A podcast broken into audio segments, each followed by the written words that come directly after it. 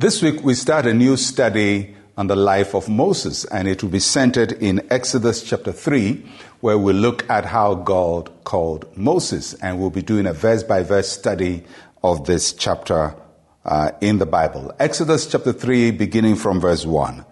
Now Moses was tending the flock of Jethro, his father in law, the priest of Midian, and he led the flock to the back of the desert and came to Horeb, the mountain of God. Moses lived much of his life in the palace of the Pharaoh of Egypt. In the palace of uh, Pharaoh, he was a nobleman, but now he's become a simple shepherd in exile.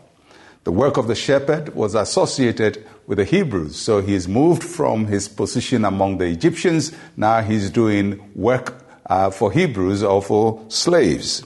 Uh, it's a very humble work. And Moses did not even own the sheep that he's taking care of. The sheep he shepherded belonged to his father in law. It would seem that he's at a very low point of his life, from a prince to a shepherd uh, who doesn't even own the sheep. And it is at this low point, serving faithfully, uh, even though he didn't own what he did, that God showed up in his life. Isn't it amazing how God sometimes picks the time when we think we have nothing, can do nothing, to intrude in our lives and gives us purpose for our lives? So the passage says that Moses led his flock to Horeb, the mountain of God.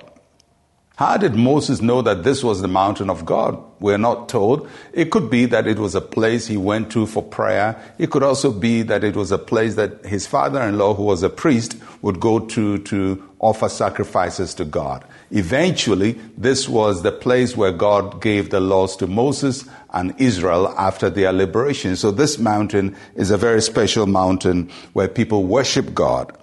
And there are a couple of lessons we learn from here. The first is that uh, Moses led the flock following him to the mountain of God. And it tells us that when God puts us in a place of influence where there are people following us, in Moses' case, it's sheep, but for us, it could be people, it could be our children, it could be students, it could be staff in our office.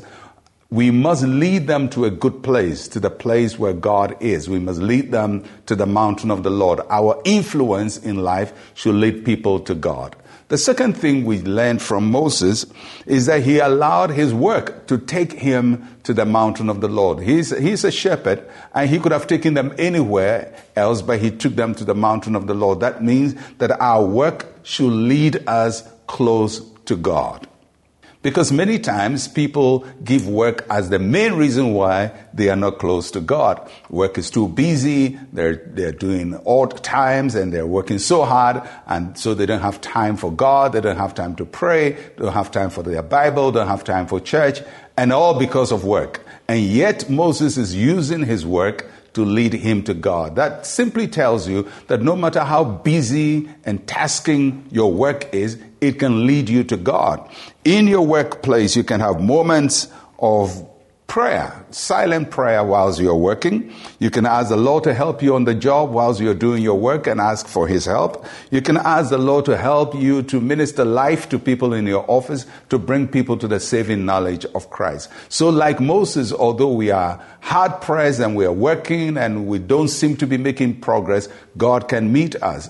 And He meets us at the time when we haven't allowed work to take us away from Him, but we've allowed work to bring us closer to Him. And I pray that this week and throughout your life, your work will not take you from God, but bring you closer to the Lord. Let us pray. Say with me, Heavenly Father, thank you for the work you've given me.